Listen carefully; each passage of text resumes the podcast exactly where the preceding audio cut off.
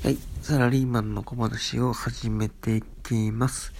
今回は、えっと、浩平が投稿してくれた、まあ、ゲームって素敵っていう回へのレスポンスとしてちょっと撮ってるんですけど、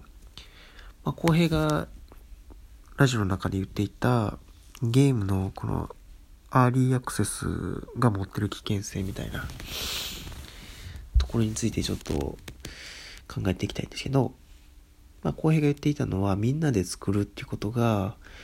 平均化されたものを作る危険性を帯びているっていう話だったと思うんですけど、これはまさしくそうだなって僕も思っていて、で、ただこれはゲームっていうよりもものづくりの世界の中、あるいはなんか企画したりとか、なんかそういうアイディアを出す仕事の中ですごくよく起こっていることだなと感じていて、でそれは会社でもそうだし、大学でもそうだし、まあそういう傾向があると。で、そこでこう、アーリーアクセスが、その、それと違うところがあって、で、それが何かというと、一番最初のゲームの素形というか、一番最初の状態というか、まあアイディアであったり、企画であったり、それを、まあどんなシステムでするのかっていう一番最初の形っていうのは、ゲームを作る人が決めると。で、そこがすごく大事なところで、まあ、グループワークとかみんなで作るっていうのは、ゼロからやっちゃうと平均化されてしまうと。でも、アーリーアクセスっていうのは、まあ、作る人がこれやりたいっていう尖った思いっていうのを形にしていて、で、そこが、こう、可能性なのかなと思ってます。で、かつ、まあ、これちょっとアーリーアクセスっていうのが特殊なものだからっていう理由なんですけど、まあ、やっぱりこうアーリーアクセスをする理由として、まあ、ゲームを開発する体力がないところっていうのがまず一つあってでそれはどういうところかというと、まあ、個人でゲームを開発してるとかあるいはちょっと小さい規模のゲーム会社であるとかなんですねそうなってくるとあの、まあ、会社で作ったアイデアではなくてその個人がどうしても作りたいゲームっていうものになってくるので、まあ、あまり平均化されるような事例っていうのは、まあ、出づらい環境なのかなと思ってます。で、かつゲームっていうのがやっぱりこうマニアックな、マニアックというかゲームを好きな人たちが集まってるゾーンで、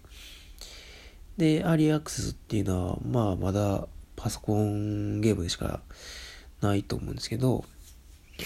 で、パソコンゲームになった時にそれやってるのも知ってるのもやっぱりすごく少なくて、で、そういう人たちは面白いゲームをいっぱいやってるので、なんか平均化するっていうよりも、まあなんかもうちょっと広がっていく知見っていうのを持ってるような気がしていて、で、それをデザイナーも100%反映するって話じゃなくて、それを噛み砕いて、自分が思うゲームをより良くしていくっていう循環があると。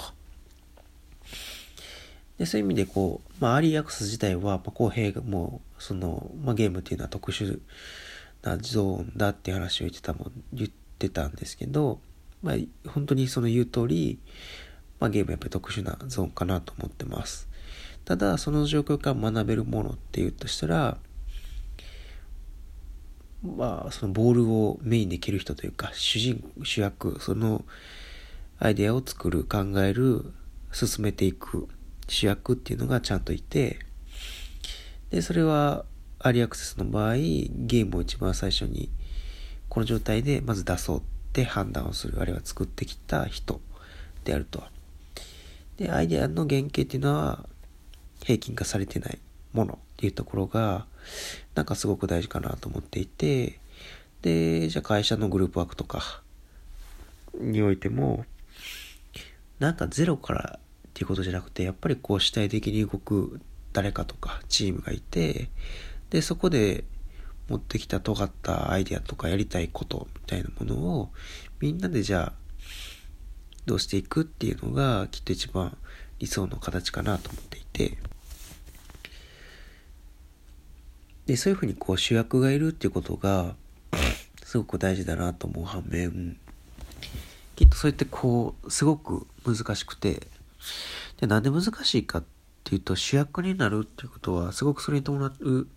まあ面白さもありつつ、大きな責任と能力が問われるっていうことかなと思っていて、まあ、責任っていうのはまずそのあるプロジェクトとかそういう企画みたいなものをメインで仕切っていこうというか進めていこうと思った時にじゃあもし失敗したらどうすんのみたいな不安ってやっぱりあるなと思っていてでそこをどうするかでそこをリスクを顧みない人がいるかどうかみたいなところってすごくまずハードルが高いなっていうのとでもう一つは能力が問われるっていうところかなと思うんですよね。で、まあ、今回の例ではみんなで作るっていうことが前提にあるのでその主役の人が1から10までできる全部できる必要は全くないと思っていてでもただみんなの力をうまく使う力とかうまくこう協力してもらえる力とかあるいはなんかこう判断する力とかなんかこう、まあ、のものを作るじゃない力がまた別のところで問われてくると。そういうふうに2つのこうハードルが並んだ時に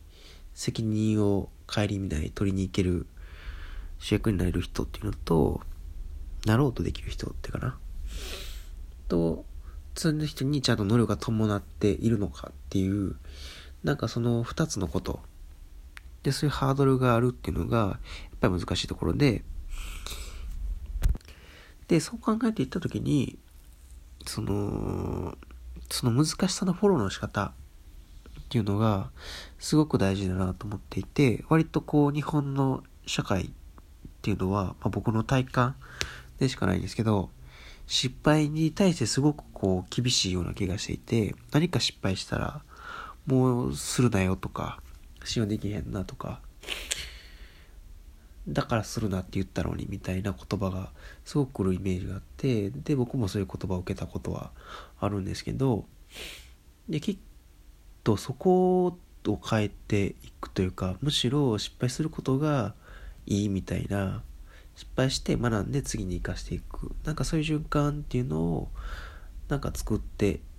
いけるとなんかそこを変えていくきっかけにはなるのかなっていうふうに思っていて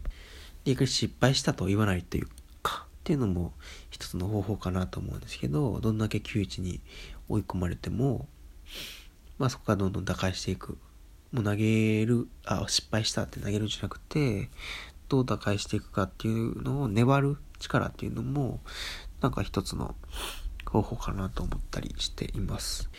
でそんな時にもうちょっとこう大事かなと思うのはそのあるそういうプロジェクトをする時の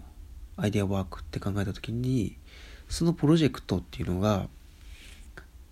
どういう価値を持っているのかあるいは、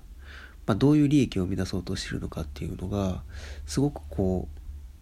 うそこを整理するのがすごく大事かなとも思っていて割とこう会社のプロジェクトっていうのはまあ金銭的な利益を生み出すことにすごく直結した考えをしてるかすごく占めているなと思っていて時間をかけるプロジェクトをするそれに見合った対価は対価というか、まあ、利益は得られるのかっていうところってすごく大事だなと思う反面会社が